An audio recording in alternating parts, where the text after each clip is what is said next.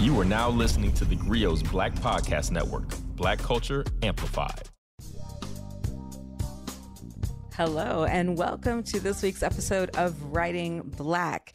Now, if you're a regular re- listener, you might already know that in addition to being an avid reader and a regular writer, I am also a musician. Um, a Grammy nominated musician. So I, I, you know, I've been in this music game for a minute. And so when I have musicians on the podcast, particularly singer songwriters, I am really, really excited. And the guest we have on today is somebody I'm really excited about, Rhiannon Giddens, who is a uh, Grammy nominated MacArthur genius writer um, and musician uh, who has written in multiple genres. And I, am just so excited to have her here with us today. Some of you might know her if you were like me, a fan of uh, the show Nashville.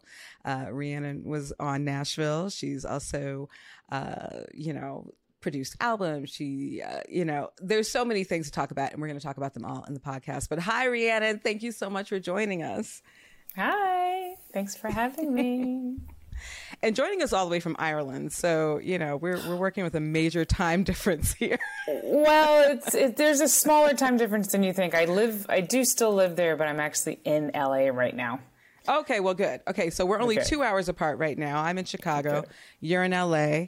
I love it. Um, and, you know, we are here to talk about your newest piece of work. We're going to talk about all of your work, but um, your newest piece of work is Build a Home, which is this really, really lovely children's book that you've just produced. Um, which I will admit I did not expect from you at, the, at, this juncture. Tell me how did this project come about? well, it was. Um, I, I, believe the last time you and I talked, it was still pandemic. It was still pandemic yeah. times, or you know, yeah. and um, those kind of connections are really really important like i just remember kind of going oh, i have a little bit of my let's keep talking because you know i'm not getting this here in ireland i mean i love ireland but like you know um, it's a different culture and it's a different yeah uh, it's a different place and when the lockdown was was happening well the pandemic we were locked down pretty hard you know um, it, it, it just kind of opened up new vistas um, mm-hmm. then i I, I had before, and it, uh, you know, doing children's books has always been sort of a a dream of mine. But it was really not until the pandemic um, lockdown that I could see an avenue for that, and build a house kind of became the the song kind of became you know a, um, a way in to that world, which mm-hmm. I couldn't have really planned or expected. You brought me here to build your house, build your house, build house, you brought me here. Build your house and grow your garden fine. For you, being a songwriter, um, there is obviously a really organic symbiosis here in terms of what that means. And you're also a parent. So, you know, writing a children's book, I, I would assume takes on different dimension there as well. I guess tell us about the song because I mean, you're right. Like, home took on a totally different meaning to all of us, you know, during the uh, the early days, especially of the pandemic. I refuse to say it's over. But, Definitely not. You know, because uh, we're, we have adapted. Let's say that we've adapted. Um, but in those early days when we really didn't know what to expect, where to go, what to do, how to live, um, home took on a new meaning. So yeah like, like let's talk about this writing process of like going from song to to text well it was, it was yeah it was really interesting i guess because i was just really frustrated um, with being locked down during like the height yeah. of the protests in, in america and i had been already thinking about like what mm-hmm. is it what does home mean what does it mean where am i like what's going on right now um, i couldn't get home home being, you know, in that instance, North Carolina or the United States. And, right. and so all of those things become, you know, I, su- I suddenly had a small, tiny window into the immigrant experience, you know. Um, mm. Particularly, particularly mm-hmm. years past where, like, when you left, like, that was it, you know, you weren't going yeah. back. you were, you know, lucky if you met other folks from there, all these kind of things, you know, and so it kind of gave me a sign, tiny, tiny, tiny window into that. But also, I was just really frustrated with the continuing ignorance um, about where American history comes from, you know, and just how mm-hmm. we keep having to tell the story. And I don't know. So I, I, I wrote the song "Build a House" because you know I was just yeah. sort of like, and then it's just like you freaking brought us over here to build this whole freaking thing, and now you don't want us to have a fair share of it. That doesn't make any sense. Um, right. Just you know, just because I've thought about this stuff for a very long time, and and so like you brought me here to build a house, like just kind of came, and then I mm-hmm. wrote the rest of the song. And the thing is, like when you think about, because because what happened was, you know, Yo Yo Ma reached out to me about recording something together for Juneteenth, and I had just written Build a House, so we did that. And somebody said in the comments, this could be a kid's book, and I was like, huh, you know, I've always wanted to do kids' books, and so. The thing about the way that I write songs a lot of the time is that I write very heavily influenced by folk traditions. Mm-hmm. And so those traditions are very there there are things that happen within writing a ballad that work you know kind of hand in hand with what you do for writing a kids book you know the the language should be very direct the um, it's repetitive sometimes um, and it's just it's a very kind of the language is you're packing a lot into a very little and that's what you do when you write a mm-hmm. ballad and and it really that's is kind of what you're doing when you write a children's book so you know um, candlewick uh, karen lotz at candlewick press, you know, saw the I think potential in adapting these lyrics um, for a kids book, and so you know they they they wanted to they wanted to jump in with me into this children's book publishing world, which is amazing. So, no, it is amazing, and I, I love the story, and I I love I I mean the illustrations are also amazing. So let's shout out Monica Mikai, who uh, oh. uh, illustrated this book. She's I mean, everything. It's really gorgeous. it's really gorgeous. so and I'm incredible. sure the idea of coming, you know, it's like, I mean, these opening lines, you brought me here, as you just said, you brought me here to build your house, to build your house, to build your house. And I think, like, you know, I mean, you look at this illustration, and I think uh, for, you know, African Americans, you know, who are descendants of the transatlantic slave trade, um, that's always that's always what we have to come back to is like you know you, you brought me here then you know and now you don't want me but you know and that's it's like really. that's its own thing yeah. right you never did you never did but i was useful to you yes, um, you wanted, you wanted my I, labor you know what you wanted my labor you wanted my labor um, and i love that you just talked about the folk tradition because you know one of the things i love about you as an artist um, you know, and for people who are familiar with Carolina chocolate drops, you know, that's you. Much nothing comes for free. All you need was your family. I am a country girl. I've been around the world. And every place I've been ain't quite nothing like living in the South your work as a historian, as a music historian, um, as well as an artist, like somebody who really brings us back to the very, very African or African American roots of folk music, of country music, of blues. You know, um, I, I, feel like you gave me an entire history of the banjo once, which you know I know is your your your primary instrument.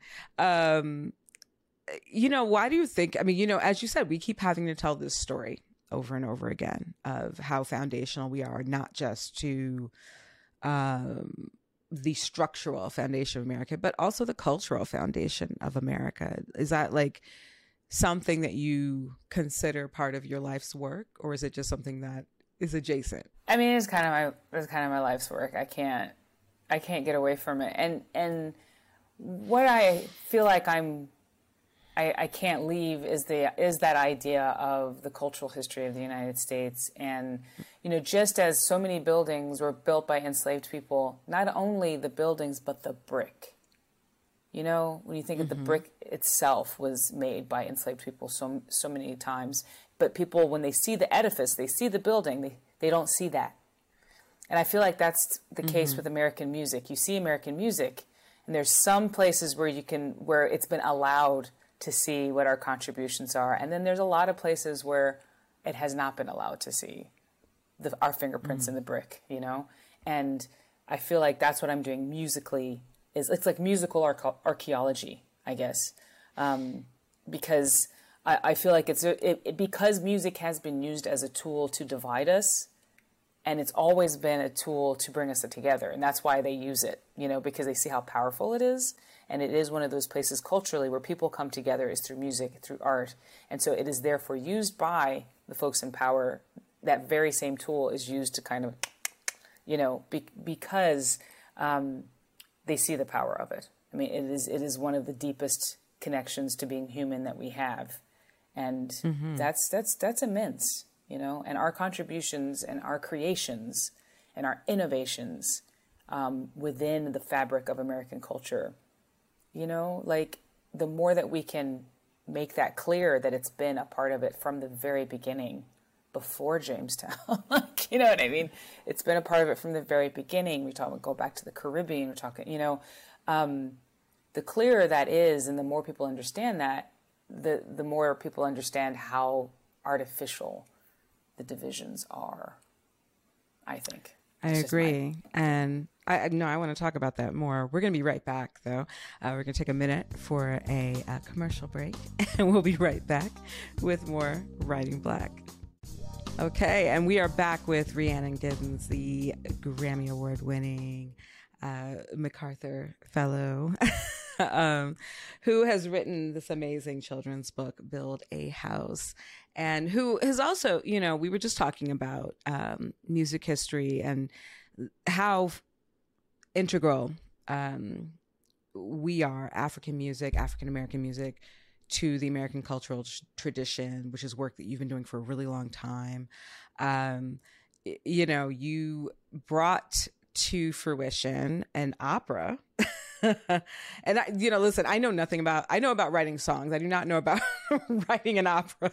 like, I don't know anything about that process, how that works. And, and I, I would love for you to tell us a about the inspiration behind it, behind it, the in just the process itself. Because I think that's a whole other genre that we don't get to hear a lot about on this show. But again, when we talk about the writing process, this is as relevant as any other. So I'd love to hear about that, how that came, you know, into fruition. Yeah, I mean, it was pretty intense. I mean, you think about like a three minute song. Well, you got to go to an hour and a half or two hour opera. like it's. It's a, it's, a, it's a, mm-hmm. some things were the same, some things were, were different. You know, I was lucky or smart or whatever enough to know who to collaborate with. So I collaborated with Michael Abels, who was the he's a film scorer. I mean, he's a composer and, and he writes a lot of film scores. He does a lot of stuff with Jordan Peele.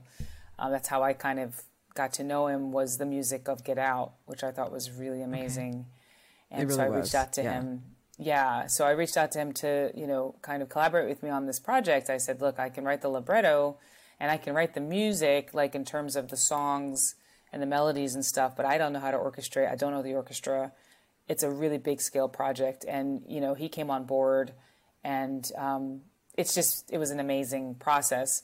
Um, but I had to start with the man himself, which is Omar bin Said, who was um, mm-hmm a Senegalese Quranic scholar, you know, sold into slavery, and he was he lived as a slave, an enslaved person for over 50 years in North Carolina, and he wrote his autobiography in Arabic, and it's the only document we have, you know, of an enslaved person writing in Arabic, uh, writing their their own their own story. Uh, and it's kind of incredible. Um, and I was from North Carolina. I am from North Carolina, and I didn't know about this at all. Um, when I found out about it, I was just mm-hmm. stunned and shocked and angry as usual. um, so I took uh, took it on, even though I didn't really know what I was doing. But um, that's kind of where I, I think I work best is when I don't know what I'm doing. So, um, and, and, as long as I get the right people to work with, and then I just kind of let the instincts and the ancestors kind of go, and that's what happened with the libretto. I just the libretto being the words of the opera. Um, mm-hmm. That I just kind of let it flow and and yeah, it was really interesting trying to figure out what's the story. You know, he was 37. He was captured at 37.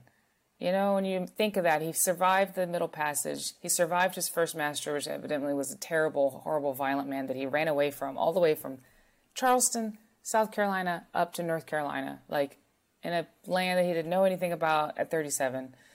It's just a, it's an astonishing story, um, and it deserves a big a big stage. And it is opera also. We deserve opera, and opera deserves us. You know what I mean?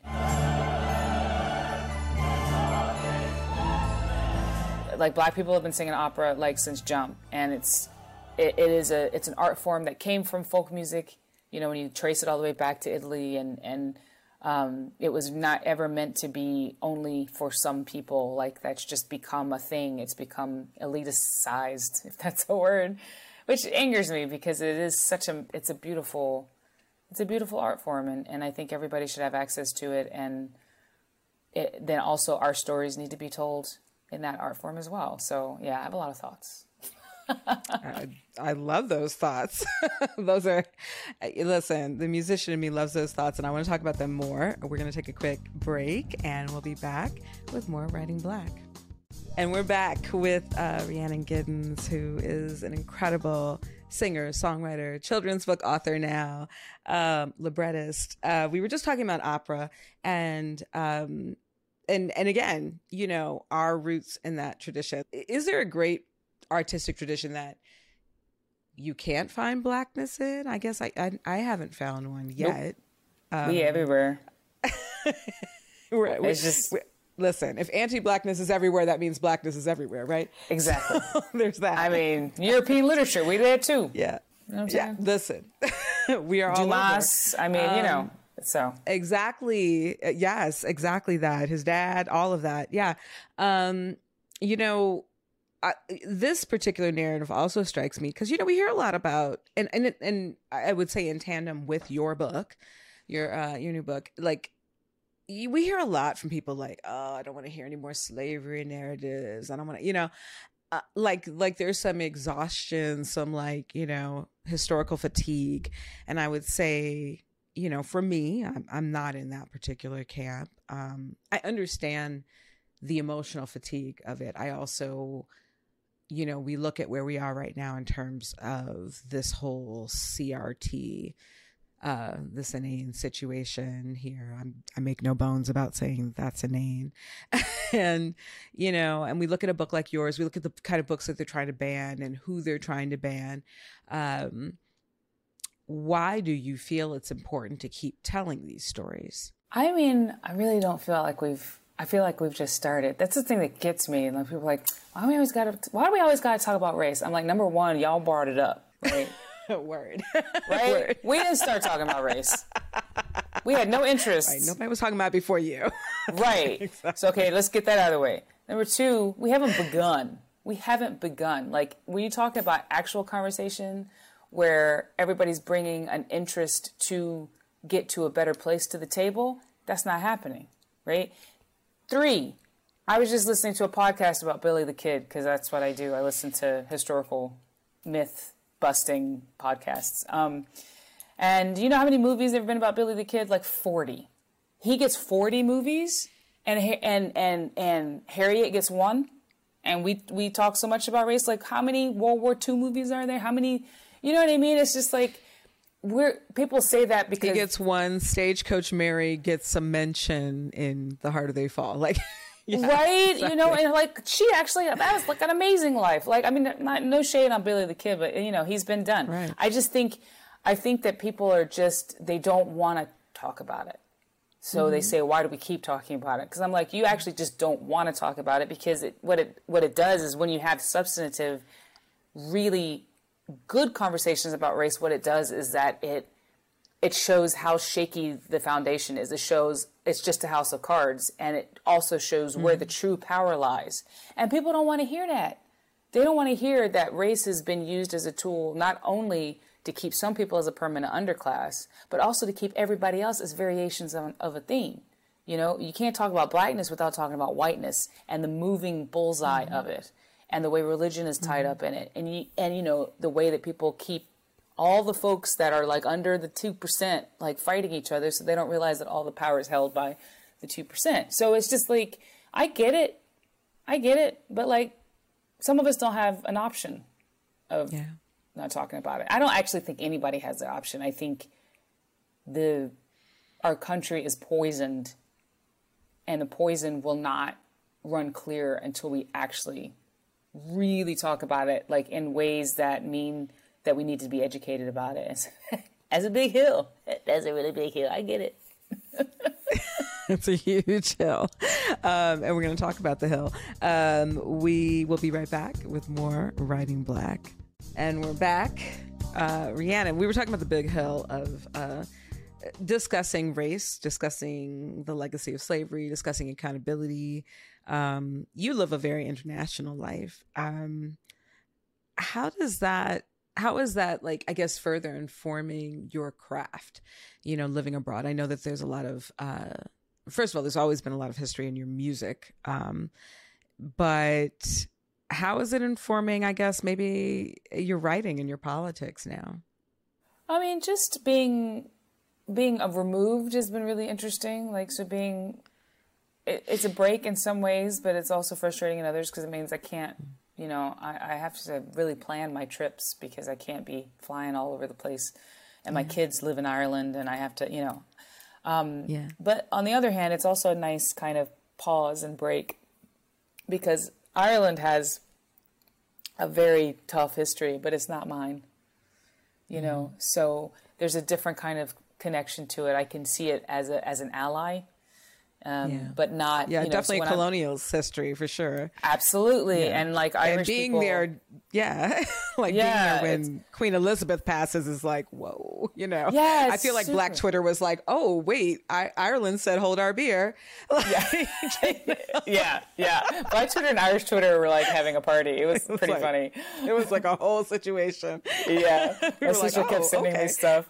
I was like oh my god this is so great. And it was an interesting you know what I feel like when I'm in Ireland is that I feel like there's a there's a big pillar of American society of of Black and Irish collaboration that hasn't really been explored uh, other than a few words about tap, you know, in a very reductive way. Mm-hmm. Um, but but what happens with with the Irish is that they climb out of blackness into whiteness, you know, right. and so right. it obscures some of that you know, which is what happens over and over again. The, the, the Southern Italians did it too. You know, they came in and it was like, oh yeah. hey, you know, and then it was like they are oh. basically recruited to assimilate, and then yes, like you know, that looks appealing, and they can, so they do.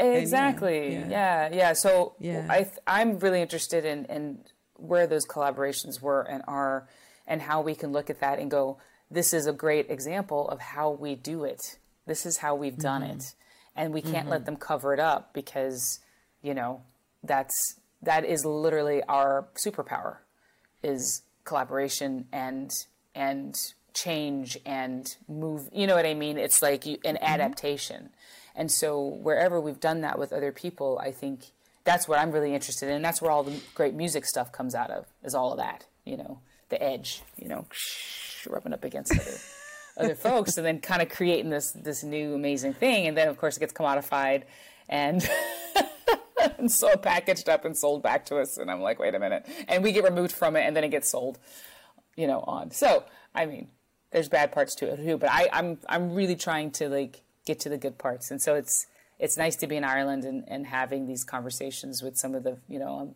working with University of Limerick and starting to have yeah. these conversations, you know, from descendants of the groups that work together. Like now we're talking to each other and that's, that's really cool.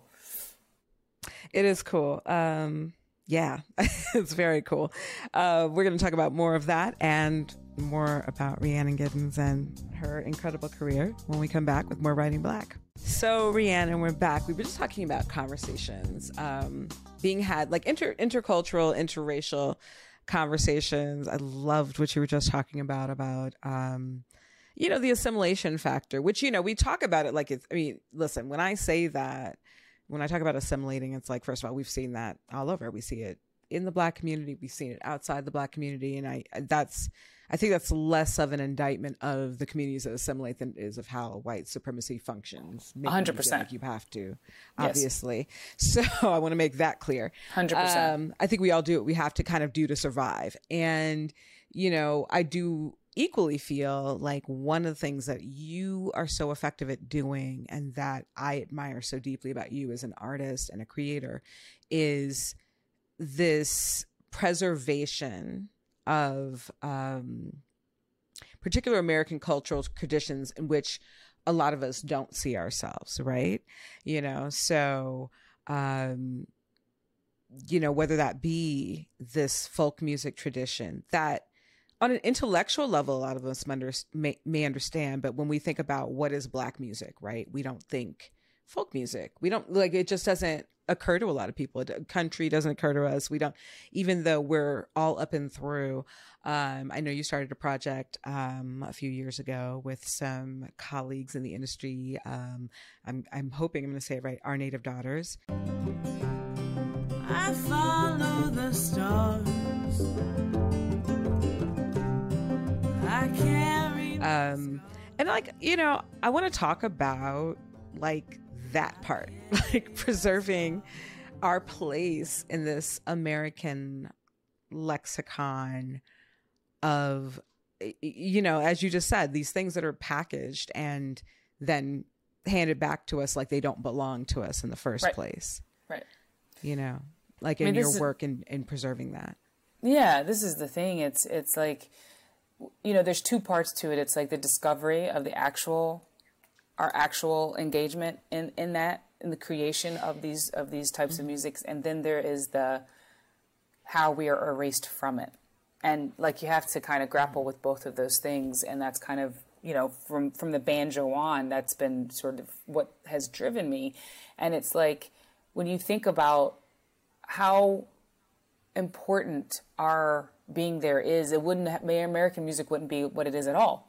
You know, uh, square dance calling, the way that American old time tunes are, like all of these things are actually like completely wrapped up in our involvement in it. The Black String Band being so popular, being so widespread, being you know um, there way before minstrelsy you know? Oh like, absolutely. I remember i was having know. a conversation with my partner really recently and i was saying to him i was like you know you you realize they used to train um musicians so they can entertain the white people.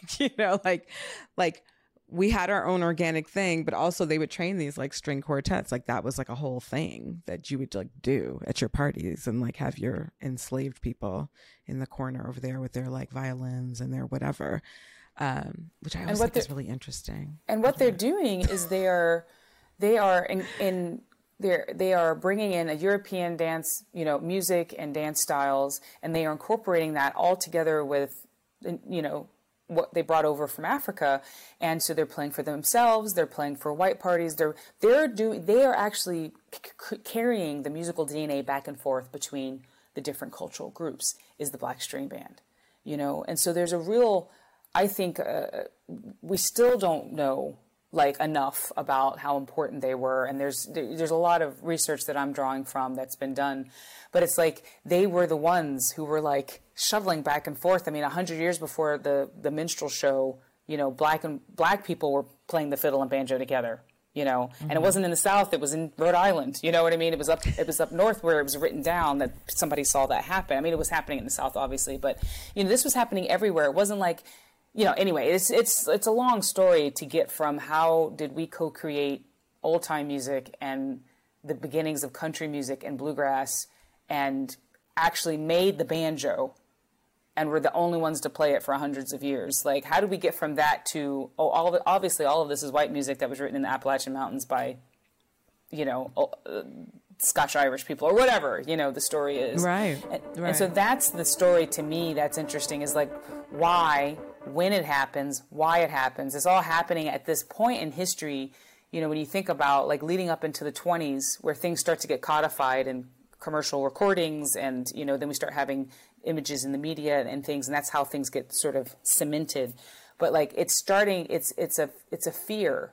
You know, it's white people are afraid that the race is going to get dissipated into these colors you know, which is why they're so against miscegenation and so against anybody interacting together. And you just see it over and over again, this fear. And so mm-hmm. we have to shore up our cultural identity as white people in America, right? Because like we we need we are strong and we you know so I you, that's where you start seeing it over and over and over again. It's like this this trying to you know our connection to England and to Ireland and like you know the old country and this is our cultural heritage and that's the good you know these are the foundations of the of the country and like black people had nothing to do with that they were in the field singing their blues crap you know I mean it's like literally Right, it, they're spirituals. I, they're call and response. Yeah. Yeah. Right. Yes. And and that's what they do, and we do this, and there's no in between. And the, like the, over and over again, the fear comes when there's mixing. The fear comes when mm. they see white culture start to want what this is, and then just start to change it, and it goes back and forth. So it's very important to keep them in separate boxes, and that means they have to erase one of the main strands, which would be African American you know creation in that music so what it does is that it just continues this narrative of you know america was was based on white culture whatever that is and that black people kind of survived in it and created some fun stuff that they get to you know we get to you know use and and mm-hmm. make money off of but like the culture of america it doesn't have anything to do with black people and and that's a really really strong narrative thread and it's infuriating because it's just the most untrue thing that ever was spoke. You know, American culture is African American culture. Like that's we're we're there to stay. There's no getting us out. Sorry, you know. Yeah. you know. right. And without us, friends, there is you know? no you. There is exactly. no you without us. Exactly. And, and, and, and, you know, as we know, whiteness cannot define itself except for in contrast to blackness. So there's also that. Um, and we're going to talk about that more. And I also want to talk about another kind of siloing I've seen as soon as we come back with more writing black. Okay. So, you know, Rhiannon, I want to talk to you about something, uh, a little more personal. Uh, you know, I know when I, um, went through the whole Grammy machine. One of the things that's really interesting. So I was I was nominated in a category I, I, don't even think exists anymore, which was the urban alternative category, which I used to joke was like where they put all the black people who weren't like R and B and and jazz and and gospel. Like I was like, mm-hmm. they just don't know what to do with us. So they were like, okay, like where do we put like the Lenny Kravitzes and the Meshell Ndegeocellos mm-hmm. and you know I, the year I was nominated, Janelle Monáe also got her first nomination. It was like you know so like you know just like all of us who didn't fit into these uh, prototypical black genres. Um, and as somebody who also, you know, as foundational as we've just, as you have just proven, um, and and re, and restated that that black influences is on American music just in general. Um, you know, it's not easy for them, is it? Like they just like I feel like the Grammys, you know, when we like here we are, this is like the biggest award you can get in music and um and this is not to take away anything from and I and listen I I will be I proudly am a Gra- Grammy nominee for the rest of my life and I'm sure you are proudly a Grammy winner for the rest of yours but it is so interesting to me that they have such a hard time knowing where to put us right yeah like, I mean where do we but go? that's deep that's deep history that's deep history though and it's like yeah. I'm always conflicted about the Grammys because yeah, mm. which we, that's mm-hmm. a whole mm-hmm. other topic. Um, I, it's the same. It is, and I'm not I'm, trying to throw the Grammys under the bus. no, I mean I have. Yeah. I did. I didn't give I, it back. You know what I mean? Like I. That's exactly that. Right. right?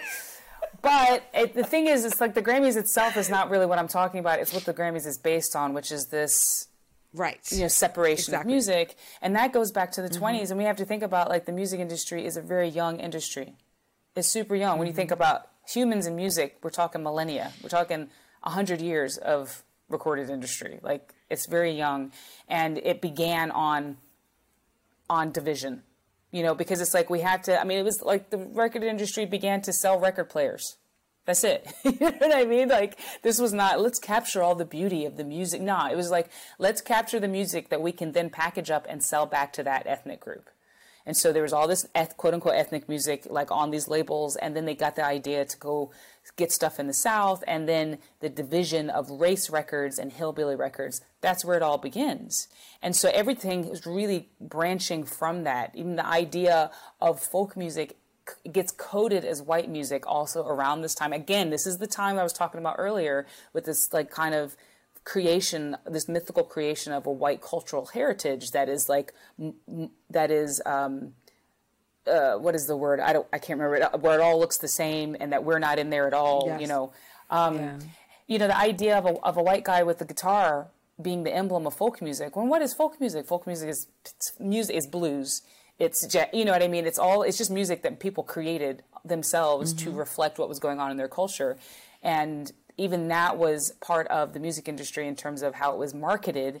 It became coded as white, and so when people say folk music, they mean a very specific idea of what it is. It's a white guy with a guitar or a banjo, strumming along, singing kind of ballady type stuff that's connected to the mm-hmm. Anglo Celtic tradition.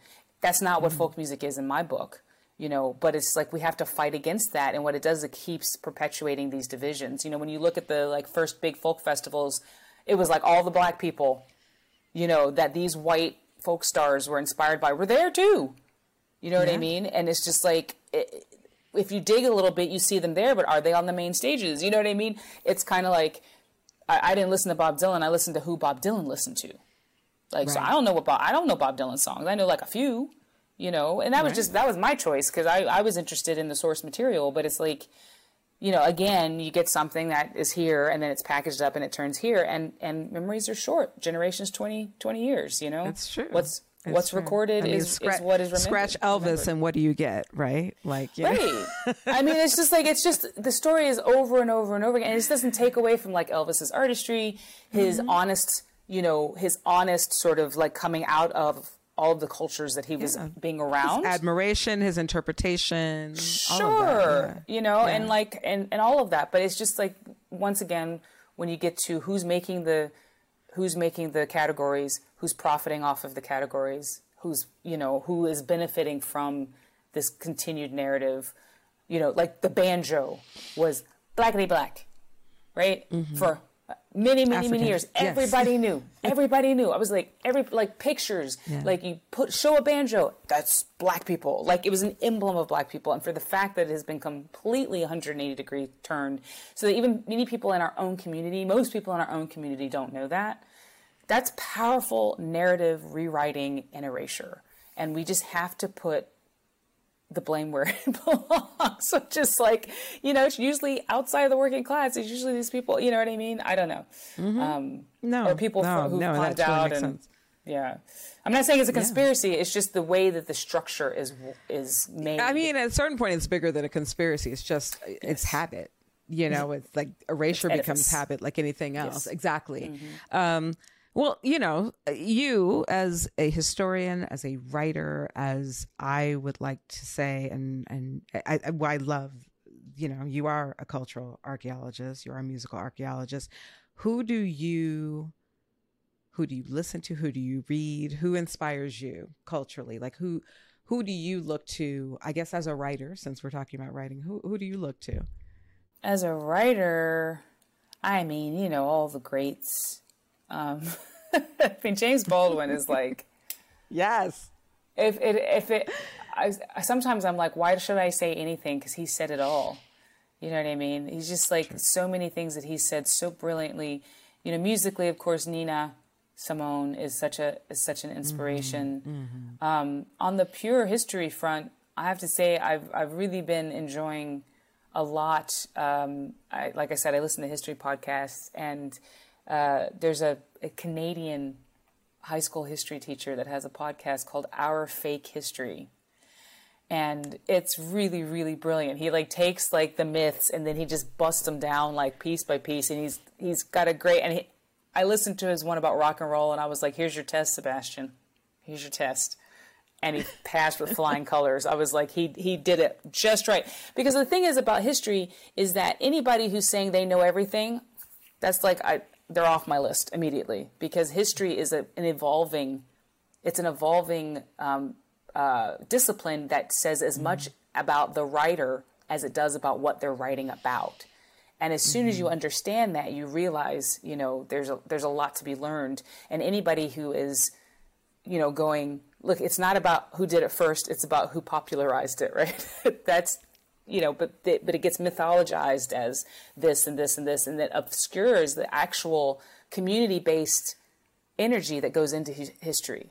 You know, it's like Galileo didn't invent the telescope, but there's like all of these people at the same time who were coming up with the same thing, and it's this idea. But he's the one that we remember because he he did some amazing things with it. So it's kind of like, you know, anything for me that complicates the narrative is probably the right is probably the right story, you know, because the the narratives that have a that have a, a, a plot to them, you know, that are trying mm-hmm. to do something, mm-hmm. they're usually the ones that are so simplified that it doesn't invite any kind of discussion.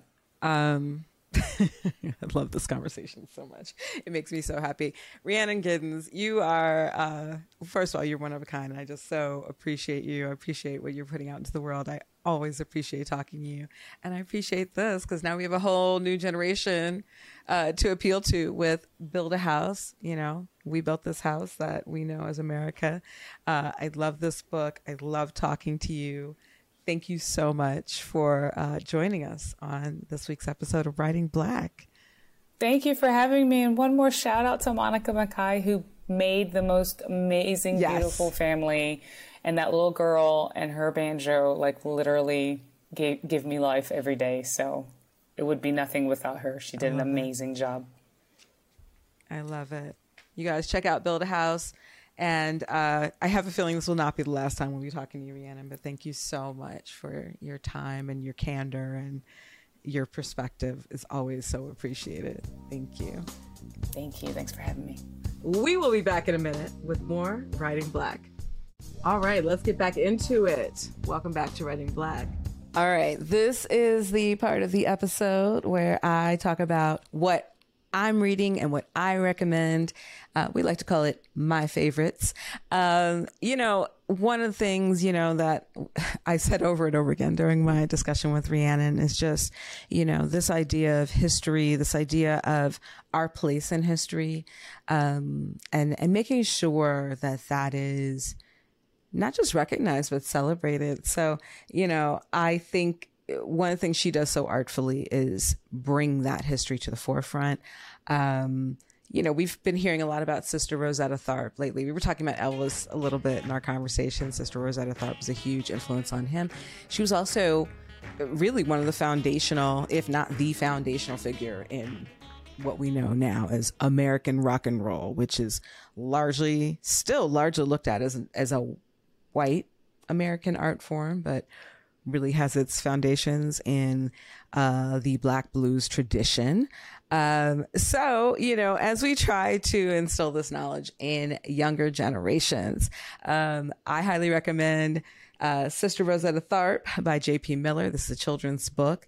Um, I, I, I, again, I cannot impress enough like how um, just these little early hints, this early knowledge um, can be so uh, just game changing for for young readers, for young creatives, for young musicians, like I was once.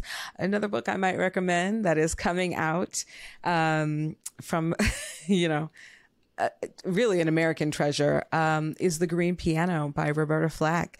Uh, I remember being a child and one of the the early books that I read, my my stepmom used to take me to the library and she'd make me pick out a biography. And I remember reading a biography of Roberta Flack and she talked about uh, her family getting this secondhand green piano, um, or maybe even painted it green, and it was like a tragic piano. Like like I feel like some mice had died in it. it had a little smell to it. But this is how she learned to play and be a songwriter. And she's also written a, children's book called The Green Piano, co-written a, a children's book based on that experience. So I'm going to say these two books on these two incredible black women who are such integral parts of our American musical musical tradition are books that you should be sharing with your little ones. And those are my favorites for this week. And we will see you next week on another episode of Writing Black. Thanks so much for joining us for this week's episode of Writing Black. As always, you can find us on the Grio app or wherever you find your podcasts.